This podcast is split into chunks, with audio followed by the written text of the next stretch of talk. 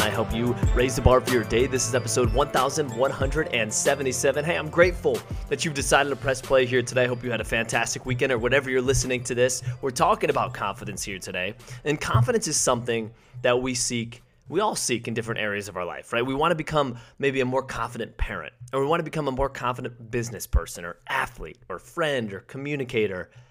Building confidence is key into being successful in any area of our life. And a lot of times when we look for confidence before we pursue something, we'll say, like, hey, I'll make that call when I feel more confident.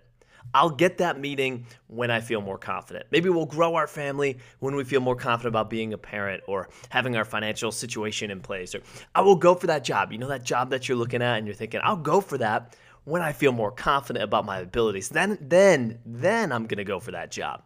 And confidence is weird because, by definition, it's a feeling or belief that one can rely on someone or something. There's some certainty there, there's some trust, there's some belief. But what's weird about that is none of us ever meet that definition that I just shared with you unless we step into a situation where we don't have complete confidence. Think about anything that you feel confident in today.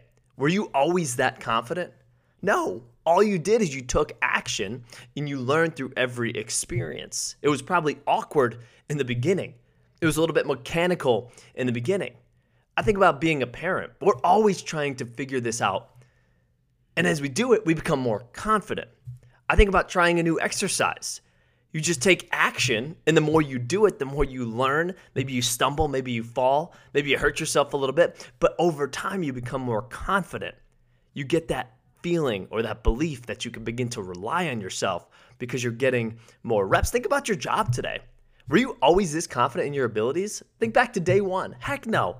Day one, you just took action and you became more confident as you've gone through. So maybe you've been in the role for six months, six months, 12 months, two years, three years, five years, and things are much more, uh, you're more confident in your abilities. This is called actually something called confidence and competence feedback loop. As someone gains competence, their confidence often increases. So, how do you get more confident in something? It's simple, right here. Here's your answer confidence is your willingness to try something. Forget the definition I said earlier, the Webster definition. Here's your definition of confidence it's your willingness to try something. That's it. Why? Because you will become more competent as you take action. Now, I gotta warn you, it may feel awkward, but embrace that awkwardness. It may feel a little bit mechanical, like you're overthinking every single move. Embrace that because over time, you'll be performing things at a subconscious level with extreme confidence. But you cannot get to that certainty, that feeling, that belief that you can rely on yourself or somebody else until you step into that awkward phase and learn. So, what area of your life are you looking for more confidence in? What is it? My next question for you is Are you trying? Or are you just spectating? Are you putting yourself in situations that stretch your competence levels?